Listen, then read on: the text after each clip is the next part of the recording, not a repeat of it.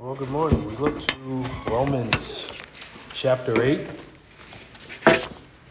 verses 31 to 39. I wanted to read the, uh, the verses for you and then we'll look at what it means. Romans chapter 38, verse 31. I'll be reading from the New American Standard Bible uh, translation. Uh, verse 31. What then shall we say to these things? If God is for us, who is against us? He who did not spare his own son, but delivered him over for us all, how will he not also with him freely give us all things? Who will bring a charge against God's elect? God is the one who justifies. Who will bring a charge against, I'm sorry, who is the one who condemns? Uh, Christ Jesus is he who died. Yes, rather, who was raised who is at the right hand of God, who also intercedes for us. Who will separate us from the love of Christ? Will tribulation or distress or persecution or famine or nakedness or peril or sword? Just as it is written, For your sake we are being put to death all day long. We are considered as sheep to be slaughtered, but in these things we overwhelmingly conquer through him who loved us.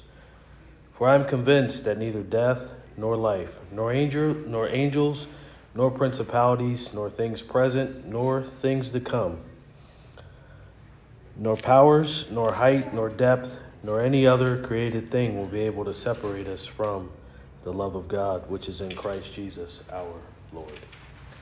May God bless the reading of His Word. As we look to our text this morning, we, uh, we are looking at the Christian as a conqueror. And so I've entitled this sermon The Conquering Christian. The Conquering Christian. And so far to this point, as we have looked at all the chapters uh, from Romans chapter 1 all the way to Romans chapter 7 and through where we are in Romans chapter 8, we've learned a lot. We've learned much concerning the Christian life. We've learned that it is indeed a life filled with sorrow at times, a life filled with trials and tribulations, a life that is full of us waging war. We're at, we're at war, spiritual warfare. Uh, both inside of us and outside of us, because there's a war against error, there's a war against the spirit of the age, there's a war against the kingdom of our adversary, Satan. But it also, what we learned is that this is also a life filled with certainty and hope. Uh, so, thus far, just kind of encapsulating or recapping what we've learned. It is a life filled with certainty and hope. It is a life whereby we long to be with Christ, that we want to be with Him. And I would argue that that is the feature of the Christian's life. That is what the Christian is hoping for, and that's what the Christian is waiting in eager expectation for. Uh, it is that we are ultimately redeemed when He returns. But even more, it's not simply that the Christian is living a life, a defensive life, a life whereby they're catching. Uh, quote unquote hell from the world system, catching hell from our adversary, and then we're simply reacting according to that. That's not the Christian life. In fact, Romans chapter 8 spells out much more than that. Because it's not only a life of warfare around us, outside of us, and within us, but it is a life of conquest. It's a life of conquest. And I get that from Romans chapter 8, verse 37. Let me read it briefly for you, just that verse. But in all these things, as Paul begins to wrap up the summation of the Christian life, he says, But in all these things we overwhelmingly conquered through him who loved us. Paul fills in in this particular text the how and why it is that we achieve ultimate victory. He tells us how and why. But Paul also reveals what arena serves as our theater of conquest. So he tells us how and why and then he tells us where do we conquer? On what basis is that conquest played out? So we get right into it as we look to Romans chapter 8, verse 31, when he says, What then shall we say to these things? If God is for us, who is against us? To understand the foundation or the terms of conquest, we have to look backwards into the text before we look forward into the verses that follow.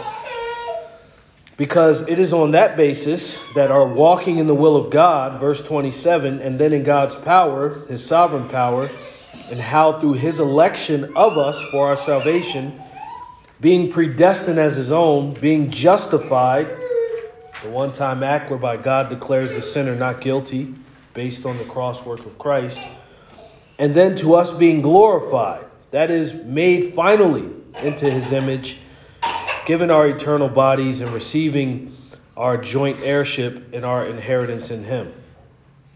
And then all of this assumes our sanctification. You don't see the word sanctification in there, but it assumes it because it assumes justification and then it assumes glorification, being with him, being made right by him, being declared righteous by him by the merits of Christ, by the work of Christ, and then the end of our lives being brought to him assumes sanctification. That is the ongoing work of cleansing of sin in our lives after positionally we have been placed in the reality of righteousness and being declared uh, cleansed. So it is from this standpoint, you see all the doctrine that feeds our conquest. Eliminate the doctrine, you eliminate being able to exhort and encourage Christians on how they conquer and why their lives are full of conquest. And then you know what you have to do? You have to introduce pragmatism. You have to tell them that they're always weak, that they're always, quote unquote, struggling. And then you have to introduce revenue based programs to get them to see that they can be victorious eventually, but it's through your mode and your model. I'm not here to tell you that today, because if I tell you that, then there's no encouragement. You simply are being made into my likeness, my image, and you're being fed something that makes you think you're being victorious when really you're just going from one struggle, one sin uh, to the next. But that's not what Paul says. Paul tells you that you can conquer now. And he tells you not like the prosperity gospel uh, preachers, the false teachers in that movement are teaching you that you conquer because you're able to generate revenue for yourself. No, you conquer because you have an eternal power working in you and through you to wage war and to win war. That's why you conquer. And this is where Paul goes. It is from this standpoint that we have the answer. There's several questions that Paul asks, but it is from this standpoint that I mentioned in the verses between 27 and 30 as to why you win and how you win. Paul is going to answer for us the question he asked in verse 31, and there's a couple other ones that he'll ask that he'll also answer. But he first says, What then shall we say to these things? If God be for us, who is against us? This is, again, not simply a statement, it's a question. He's asking a question that he intends to answer. It's not simply a rhetorical question where he asks the question, we're supposed to, through introspection, looking within, close our Bibles, and maybe think about all the ways in which we can answer the question. That's not what Paul is concerned with. He's answering a question as he's asking the question, but he is asking a question and he raises it so that he can provide the answer. It is instead that he first provides the context in the verses that precede this one. He provides the context or reason for asking the question that he does here in verse 31 because he alludes to the things to which he refers in the question. What then shall we say to these things? But now from verse 32, he goes to answer the question entirely. As you look beyond verse 31, you see, wow, he's not only raised the foundation for which he asked the question, but he also, as he moves forward through the text, begins to address the answer to the question, tying it to the foundation and the reason for which the question is asked. But now from verse 32, we look, what then shall we say to these things? Well, I'll tell you. Largely, the reason for which he raises the question and he answers it is all doctrinal. It's all doctrine. And it works out itself through the life. So I pose a question to you as we talk about the Christian as a conqueror. Shall we say nothing at all about the doctrines of justification? Shall we say nothing at all about the doctrine of sanctification, of glorification? Shall we say nothing at all about divine election, predestination, Christology, that is, the study of Christ, his person and his works, and all the other doctrines? Because when Paul says that the Christian can conquer, he brings up those doctrines. And he says that those doctrines are the foundation upon which you not only wage your war, but you win the war. And so we can't sit here and academically stick our noses in the air and say, well, we, you know, we, we can't agree on this particular facet. We don't want to be divided over these issues. And then we can't just live a life of feeling where we never deal with the doctrine. It always comes down to the teaching. Paul essentially says if you want to understand how to win the war, you have to understand these doctrines. And you have to live as though these doctrines are true. And you have to be not only acquainted with the doctrines, but you have to study and invest yourself in what the doctrines teach so that you can live out what they say. But that also assumes that you, the Christian, can do it. That you can do it. That divine election is not too hard to understand. It may be hard to swallow for some. That glorification is not too difficult to understand for the Christian. Predestination as well. But I'll tell you also, it is the reason for which there's so many things that are waged against these doctrines. It's to keep you from understanding that you conquer according to them. So Paul, he doesn't assume that these things are too difficult. So for the Christian, for the person who is coming to terms with Romans chapter 8 verses 31 to 39 and the whole context, shall we deem these things too difficult for the so called layperson and only meant for the academy? Shall we say that these things are too difficult to understand, too difficult to discuss? Let's replace the doctrines of election, let's replace the doctrines of glorification with something else. Let's, let's infuse the writings of men somehow to bring you to the idea that you conquer.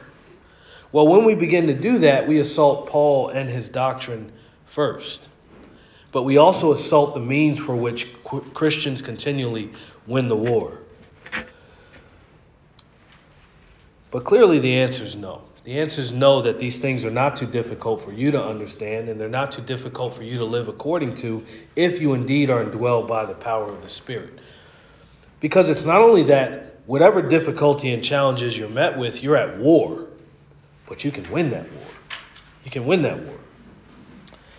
Paul not only asked a follow up question to serve the question he asked in verse 31, but he goes on to explain the answers to each question in verses 32 to 39. First, as you look to the question that he asked in verse 31, I'll read it again. What then shall we say to these things? The things above the text. If God is for us, who is against us? Well, look at what he goes to first when he answers that question. First, he goes directly to what Christ has accomplished on the cross. That's the first thing he goes to to answer the question. What has Christ accomplished? You remember when we started Romans, I said Romans is largely, mostly about what God has done, and then from there, what we should do because of what God has done. It really is about God.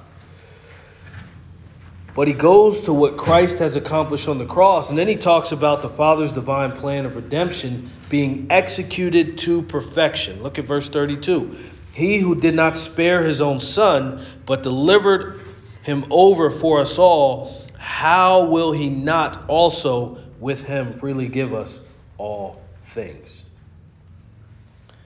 He goes on to the divine pleasure that God the Father always has in the Son and how the act of substitutionary atonement, that is, Christ standing in the place of his elect on the cross, bearing for himself the wrath of God for others so that they might be made righteous, or they will be made righteous. But Christ also, in this, offering himself willingly for the elect. Paul makes that not only something that would be theoretical, what he deals with is that this is done for our benefit. This is one of the ways in which we win. That the Son is delivered over for us all, and the divine eternal blessing is such an act that it freely grants us all things in Him. It gives us all things in Him. But verse 32 is also not hypothetical in its reach. In fact, it is very much exclusive. Paul is referring to us quote unquote us in verse 32. He says it there.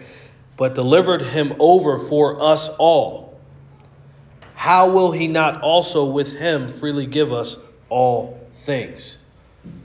Us being the Roman Christians first, because we look at the context in his historical background. We understand when he says us, he's talking to a particular people to whom he's writing with a reach beyond those individuals. But that reach is one in which we have to identify who is he referring to? Us being the Roman Christians first, historically speaking, and then us, the New Testament church. So us being them first, and then us, the New Testament church, who succeeds the Roman Christians in time. Then he specifically refers to the all. Us all in verse 32, joined to the us in verse 32. And then he identifies who those persons are. Where does he identify them? He identifies them in verse 33. Who will bring a charge against God's elect? That is the us all. Who will bring the charge against God's elect? So the reach is very specific. As he deals with the theater of spiritual warfare, he goes on to deal with it in the realm of persecution and accusations against us as those occur in time and are waged in heavenly places. He's concerned primarily with the elect. With the elect. And so he says, Who will bring a charge? Well, these charges are brought not only here upon the earth, the charges are made manifest here upon the earth. But we know, you and I know, because we've been dealing with spiritual warfare, not only in this text, but in other places that Paul wrote concerning Ephesians, even in our Bible study time, the things that Daniel is prophesying about as we study the book of Daniel, things that are taking place in the heavenly places, both present and future, that will impact the end times for the Christian. But we know that this locale, this area of the heavenly places are in view because of what he says in the previous chapter. In the previous chapters specifically. Right here in Romans, related to the Christian walk. Because he's talking about the Christian's warfare. What the believer faces when in Christ. And yet, if that's not enough for you to say, well, are you sure that this is what he has in mind? Well, if you look at if you look at verse 34, he uh, or who is the one who condemns? Christ Jesus is he who died, yes, rather who was raised. Now look at this. This is this helps us understand the locale, the location of where these things are taking place. Who was raised, who is at the right hand of God, who also intercedes for us. If he's interceding in the heavenly places, therefore the accusations of war is being equally raised against us in the same place and made manifest here. Well, then, if the blessings and our conquest are taking place in the heavenly places, then they too will be manifested here. We know he's talking about the heavenly places. He, de- he deals with Jesus' intercession for us through the work of the Holy Spirit. Through the work of the Holy Spirit's intercession on our behalf, as we looked at the last time we were together in Romans, related to the Holy Spirit's work as one who groans on our behalf. But then Paul immediately identifies God as the one who ultimately justifies the sinner. God is the one who ultimately justifies the sinner. Now, listen to this. Therefore, God is the one who ultimately eliminates any accusation that men will make against a Christian to bring eternal charges against a Christian. Let me repeat that for you. Paul identifies God as the one who ultimately justifies the sinner. So man does not justify you. Therefore, you do not look to man to vindicate you. But listen to this God ultimately eliminates any what would be deemed quote unquote successful accusation made against a Christian. And every accusation made against a Christian is not simply some harmless or flippant word that's spoken. It's meant to bring an accusation about you before God, because such people are speaking the language of their father Satan, who wants to bring eternal charges against you before God. So any accusation made in that arena, God eliminates it. He eliminates it. He won't hear it. You know who he hears?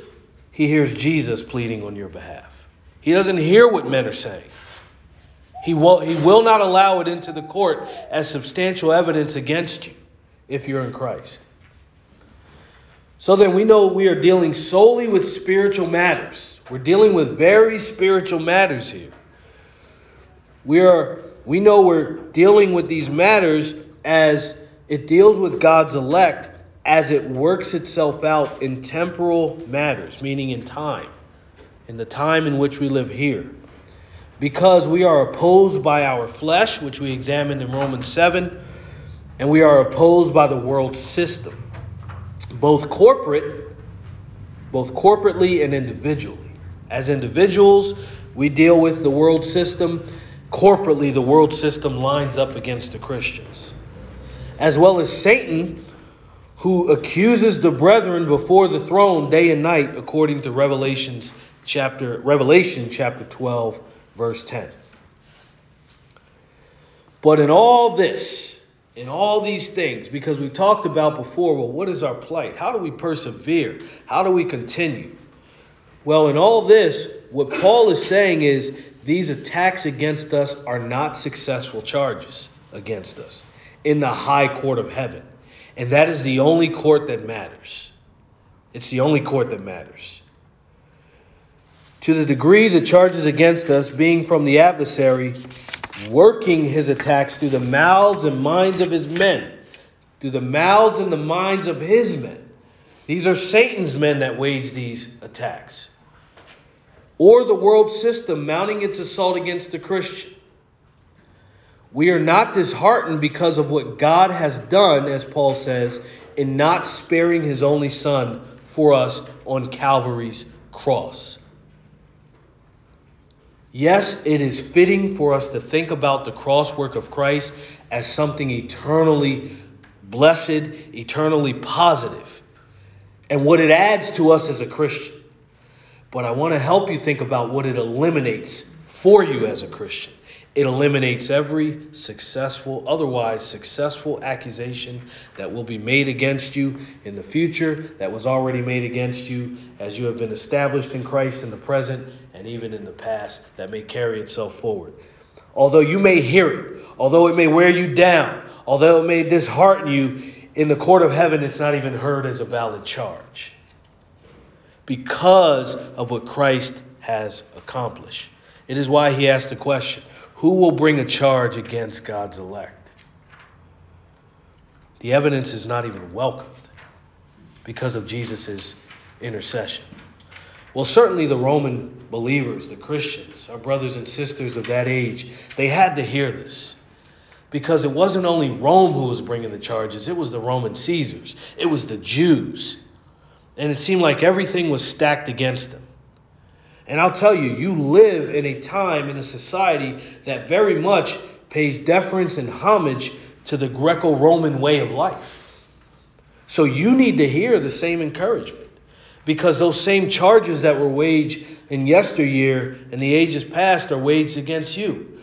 Perhaps they're more subtle. Perhaps the adversary isn't openly feeding people of this age to the lion's mouths, but you are certainly enduring a very uh, mounted, a very uh, premeditated attack against you and against your faith. But listen, I want to go further with you here. Because look at verse 34. It says, Who is the one who condemns? Not only who will bring a charge against God's elect, then he answers and said, Well, God's the one who justifies. So what's the charge? If God has justified you, then what successful charge can any other men bring? He's already acquitted you on the basis of what Christ has accomplished. But further, who is the one who condemns? Christ Jesus is he who died. This speaks of propitiation. That is, Christ in his perfection, bearing our sins upon him and satisfying God's wrath meant for us. Who is the one who condemns? Christ Jesus is. He goes to his death. Yes, rather, who was raised? Well, remember when the Bible says he was raised for our what? Our justification. He's raised for our justification. We needed him to be risen. Because that's that's the gavel banging and saying, not guilty. You're not guilty. Christ is sinless, perfect, spotless lamb. The work is finished. Tetelestai. It's finished. It's finished. That finished work having ongoing benefits. Who is at the right hand of God? Now we have one who has ascended to sovereign power. Oh, he always was and always is, even as he walked upon the earth, yet only emptying himself of divine privileges, not of divinity, but yet he realizes and is now at the right hand of God. And he's not simply seated there, but he's seated there making intercession for us. He's eternal. Therefore, his intercession for us is ongoing until such time when we're brought together with him we do not need him to intercede for us no more. Because now we're glorified. We're brought into the presence. We receive our heirship. Raised for our intercession. Raised for our justification and brought to God for our intercession. Think about that. Think about that. Can't be brought. These successful charges can't be brought because it's God who justifies the ungodly, not men. It is then only Christ who can condemn among those who do not have faith in his name according to his crosswork. So Paul's questions in verses 33 and 34 are answered by what God himself has accomplished. Men are not gods. Men cannot condemn you and they can't save you. God can, and God alone. He does not go by, when he answers this question, he doesn't go by what we see and even how we feel, or how we feel by what we see. He goes by what us Christians call faith. It is a firm conviction and in what Christ has accomplished. Specifically, he goes by faith in Christ's finished work. And since Christ has finished his saving work on behalf of the elect, as stated in verse 33, he lives, the Bible says this, he lives forevermore to make intercession for us, according to Hebrews chapter 7, verse 25, and our very own text in verse 34 here in Romans chapter 8. It is then, and only then, that we are victorious in Christ. But how? Well, in verse 35, we are raised up with him and he lives eternally and is seated at the place of supreme authority with God the Father at the right hand of God.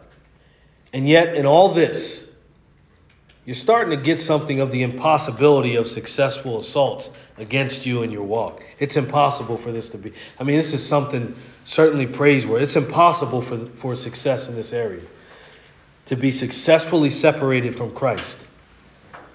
Yet he intercedes for us, and therefore it's impossible for our foes to prove eternally victorious over us, even when they have the one they serve, Satan, who is their king. They have him going before the throne to make these accusations. And then you have the world system. Well, the world system is just, you don't understand. The world system, it's formidable, it's hard. It's rough. I mean, everyone's stacked against us. Well, listen to this. Well, Christ is going to destroy the world system at his coming. So if you see, you're not only pressed on all sides, what Paul was teaching is you are victorious on all sides. That you can't lose. Think about it that way. If you look at this, he says, verse 35, he puts it in the form of a question. Who will separate us from the love of Christ? And then he goes to a few of the areas where people would typically come up with ways that you and I would be separated from some human power. Will tribulation or distress or persecution or famine or nakedness or peril or sword? Just as it is written, For your sake we are being put to death all day long. We are considered as sheep to be slaughtered. But then he doesn't end there. We read verse 37. He essentially says, We are indeed conquerors, even in the face of all those things. And yet, if there were an opportunity for anyone or anything to sever us from God when we are truly His, then we certainly would have caused the fear like the world fears. We would have caused the fear. If God were not all powerful, if God couldn't sustain us, we should be fearful. But we do not fear. Paul frames this point in another question, as I said, in, Rome, in uh, Romans chapter 8, verse 35. And I want to focus on that. Who will separate us from the love of Christ? Well, if we were talking about anyone but Christ, anything but the love of Christ toward us and in Him and in His love, then all the things that Paul says would be able to separate us. So if we were talking about anything but the love of Christ, all those things can separate you from the love of Christ. Do you love money? Well, all these things can separate you from money. Do you love men and their affirmation and, and their worship and their acclaim and their honor? Then all these things could separate you and sever you from that. Do you love the world system and the world's goods and what it brings to you? Then all these things can separate you from that. Do you love your religious idols? Well, then all these things can separate you from those things. But when we're talking about the love of Christ, only and only in that and exclusively in that can you prove victorious over all these things.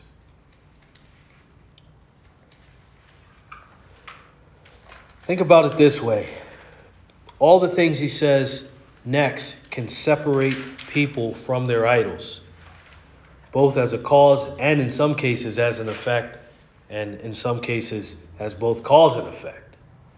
But not for the Christian. Not for the Christian.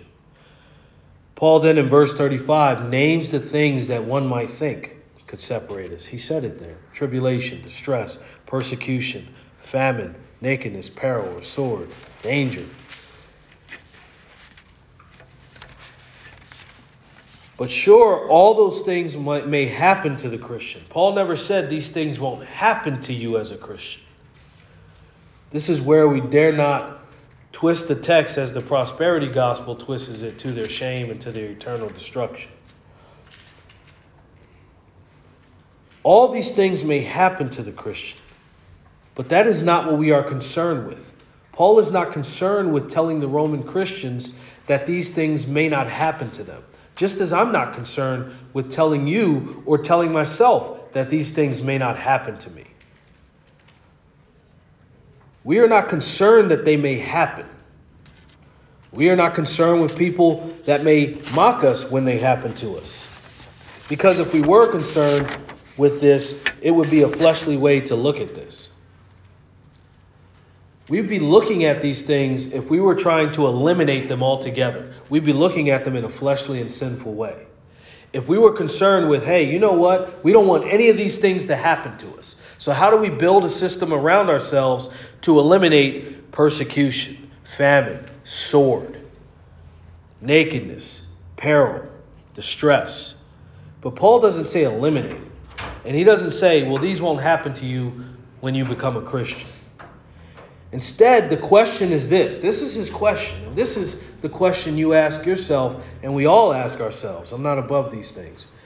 Can those things eternally separate us from the love of Christ? That's the question. Only Christianity can answer no. They can't. And can, and listen to this even more, let's heighten this. Not only separation, can any of those things, if we're truly God's elect and in Him, my brothers and sisters, can they bear evidence against us before God as a valid charge against us? So, can they successfully be used in the high court of heaven as valid charges against us? And can they separate us from God? That's what we ask. Not are they happening to us? If they're happening to us, that doesn't mean we're separated from God. It only means if you're in Christ and those things are happening, that now you await the eternal hope of his glory that will that will in this case vindicate you. Especially consider in verse 36. You have a promise. And thankfully the promise is sandwiched between all the things you need to prove victorious. But there's a promise that's almost explicitly stated here.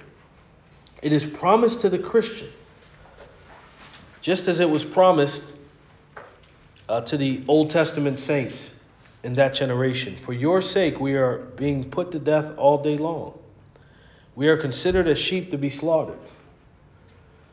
I believe when Jesus, as the perfect and holy one, is speaking of us being assaulted by the world, when Jesus says that in this world you will have trouble, but he also says, I have overcome the world.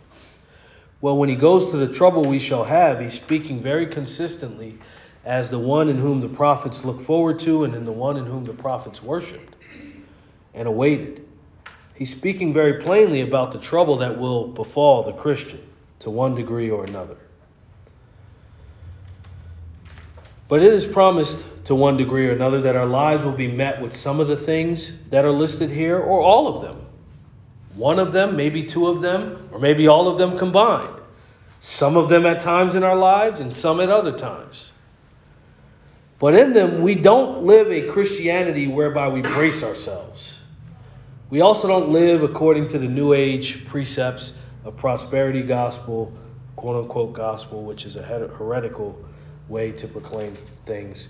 We don't live in a way where we bring up some confessions that will help us get through, some mantras, some self esteem mantras. But we also don't brace ourselves. We don't simply brace ourselves. We don't wince. We don't ready ourselves for impact. That's not living the Christian life. We march forward. We march forward. Paul says in verse 37 in all these things, in each of them, in each of them, we overwhelmingly conquer. So as we're met with them, as they come to us, I'm not saying you're not worn down at times. I'm not saying these things don't hit you hard and these things don't take your vitality and your energy at times. And I'm not saying that they're easy to deal with. But what I'm saying is, you know they're there and you know they're coming and you know what your response ought to be, and you know how it ends. I've said it more often now than before. Christianity, the biblical worldview, the way in which we view the world according to Christ and the Bible, is the only thing that can look forward and determine our own course according to the Word of God. We don't determine our course by making up our course, by creating a path for ourselves. But we know where we're going. We know where we're headed no matter what assails us on all sides. We know where we're marching. The course is thus determined for us. We're simply being aligned to the will of God as we walk through this life. We're not charting territory unknown for ourselves. We're not creating for ourselves. We're able to look ahead and with accuracy according to the Word of God determine this is how it ends, thus, this is how I should live. That is the course that we take according to the new covenant. But Paul says this he says, In all these things, we overwhelmingly conquer. In all these things, we overwhelmingly conquer. And not just overwhelmingly conquer, but through Him who loved us. Through Him. So now the stakes are higher. It's through Him that we conquer in all these things, in each of them. Because when he says all, he's talking about the parts and the whole. In each of them we conquer, but in all, in the one who loved us. Listen, we are assured victory over all these things, even in these things, on the account of his eternal love for us. That's why. That's how. But further, he does not only go to the things that occur as a result of the world system. That's not only what Paul says. He not only says you're going to overwhelmingly conquer based on what you can see, but in verse 38, what many of the things he'll mention here has in common is that they're dealing with uh, the, they're dealing with the spiritual things. By that I mean spiritual forces. Spiritual forces, unseen spiritual forces, also stacked against us.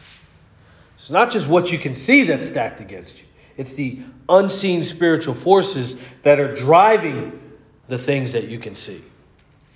Somewhat behind the scenes to us at times. Even when they mount their charge against us to bring destruction. Look at what he says in verse 38 For I am convinced that neither death, that's a big one, because we're all going to die someday, nor life, nor angels, nor principalities. And now he goes to time and how these unseen spiritual forces impact time. Look at this things present, nor things to come, nor powers. Then look at verse 39 nor height, nor depth, nor any other created thing will be able to separate us from the love of God which is in Christ Jesus our Lord. Paul deals with even these things as a whole, as individual parts. And I believe that what is said here in verses uh, 38 and 39 are very much, very much con- connected to the questions that are asked in the early part of our text this morning, but also it's tied to verse 35 because he immediately ties it with verses 35 and 39. He's showing you both seen forces and unseen spiritual forces that are certainly and openly hostile toward you in Christ. The question isn't, are those things occurring? Are those things hurting me? And are those things causing destruction? That's not the question.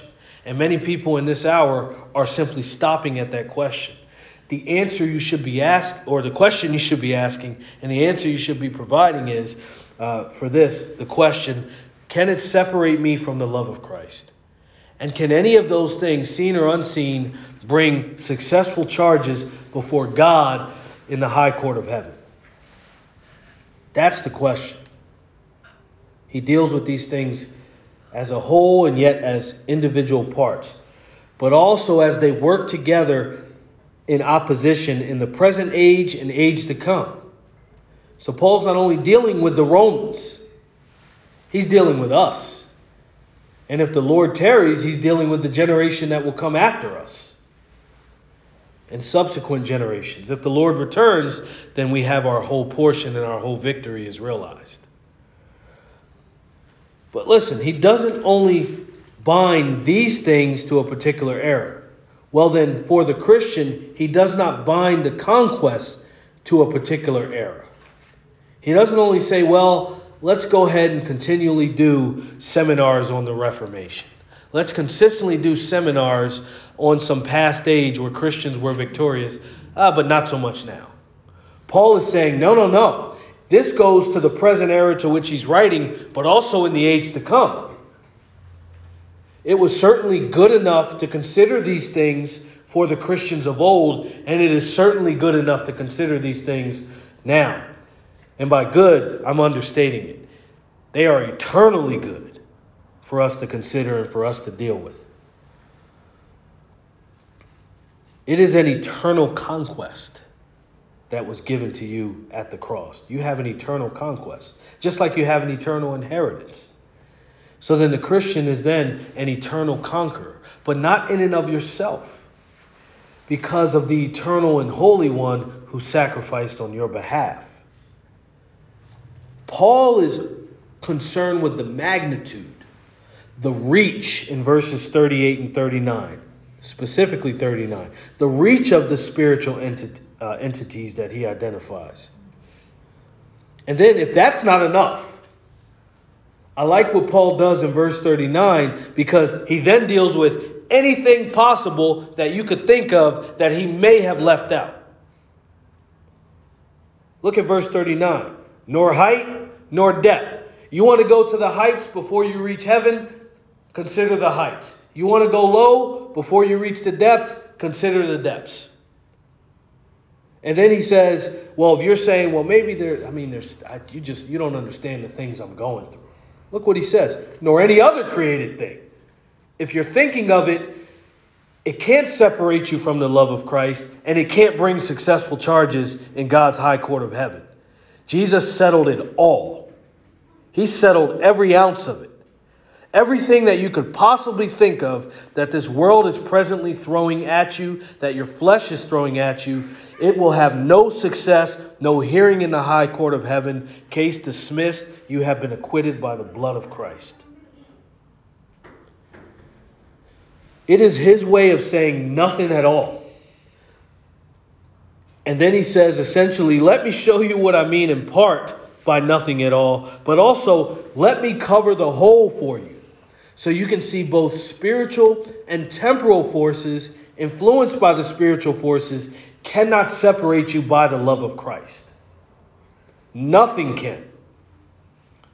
Well, my question to you is, and my exhortation to you, you must really consider the power of this eternal love.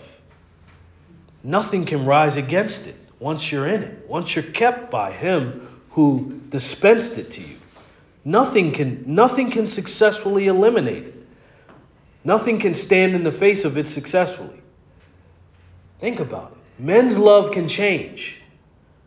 What men say that they will do can change. Men's acclaim and accolades, they can change. The world system, they may love you for a time when they deem you beneficial, and then they'll cast you out. That kind of love, temporal as it is, has no power in the face of men. God's when God claims you as his own before Christ, there's nothing that can claim the contrary ever, not now, not in the past. You want to think height, you want to think depth, you want to think, well, there's things I can't see. Well, those things are settled. Nothing. Nothing can separate you from the love of, of Christ at all. Nothing. And I tell you, it's not only about this kind of defense mechanism that we're supposed to have where we think, well, wow, well, nothing can separate us. No.